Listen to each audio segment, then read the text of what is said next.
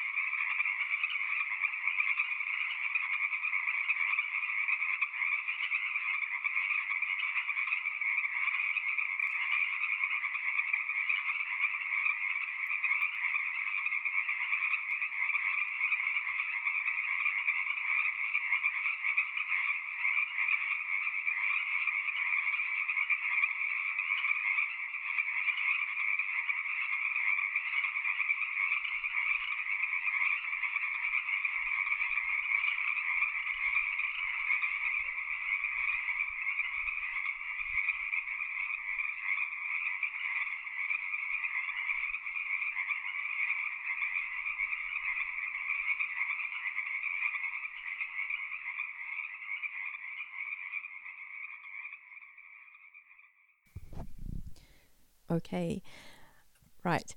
Part two of this exercise is that I'd like you to transport yourself a thousand years in the past. So, a thousand years in the past, maybe you're sitting right where you're sitting now, but it's a thousand years in the past, and it is a moment that is the time that you wrote at the top of your page. So, for me, it will be 8:34 a.m a thousand years in the past, and I am going to write how I know what time it is. So you could think of it as I'm going to write how I knew what time it was a thousand years in the past at this particular time.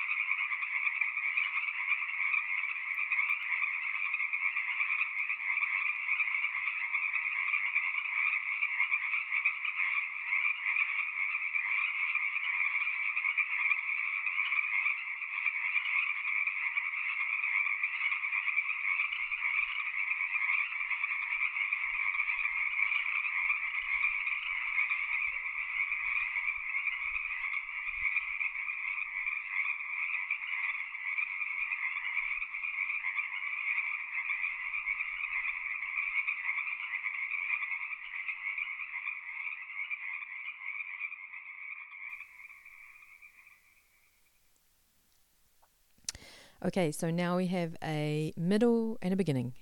That's a nice structure, isn't it? Well, I don't know. It's an interesting structure. So now we're going to get ourselves an end possibly. Who knows what order these will end up in? And I'd like you to transport yourself a thousand years into the future. So, a thousand years into the future. And I would like you to look at the time you have at the top of your page. For me, it is 8:34 a.m.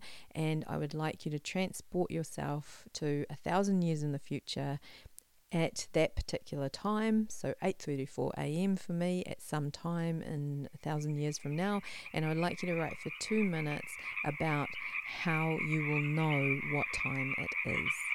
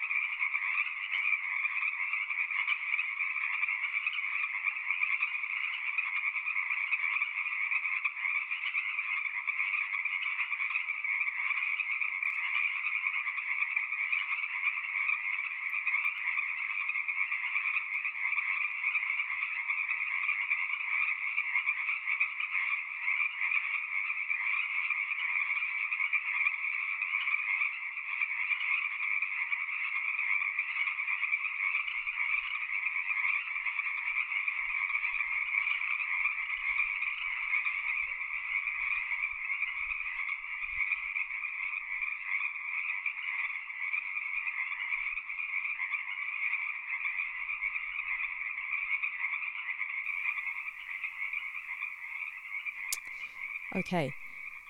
I've recorded this quite a few times because I can't get it right, and I realize that this time round it sounds really like I'm ordering people around. I'm really sorry. Um, yeah, but I think I'll keep this one. I think that it's probably the best one I've done. So, just to recap, in case it was too confusing, what you've done is you've written about how you know what time it is, how you knew what time it was, and how you will know what time it will be. So, um, yeah, I um, hope that was fun. Um, I realized the way that I um, structured the questions sort of um, maybe has done something interesting to the tense of your work. And um, T E N S E, not T E N T S, um, unless, yeah, who knows. Um, so yeah, um, it might be interesting to look at that when you have a look at what you've written today. Um, anyway, I hope it was fun, if nothing else. Maybe it got your mind thinking in an interesting way, hopefully. Um, yeah, and I hope you have a really good day, and I'll see you again soon. Thanks.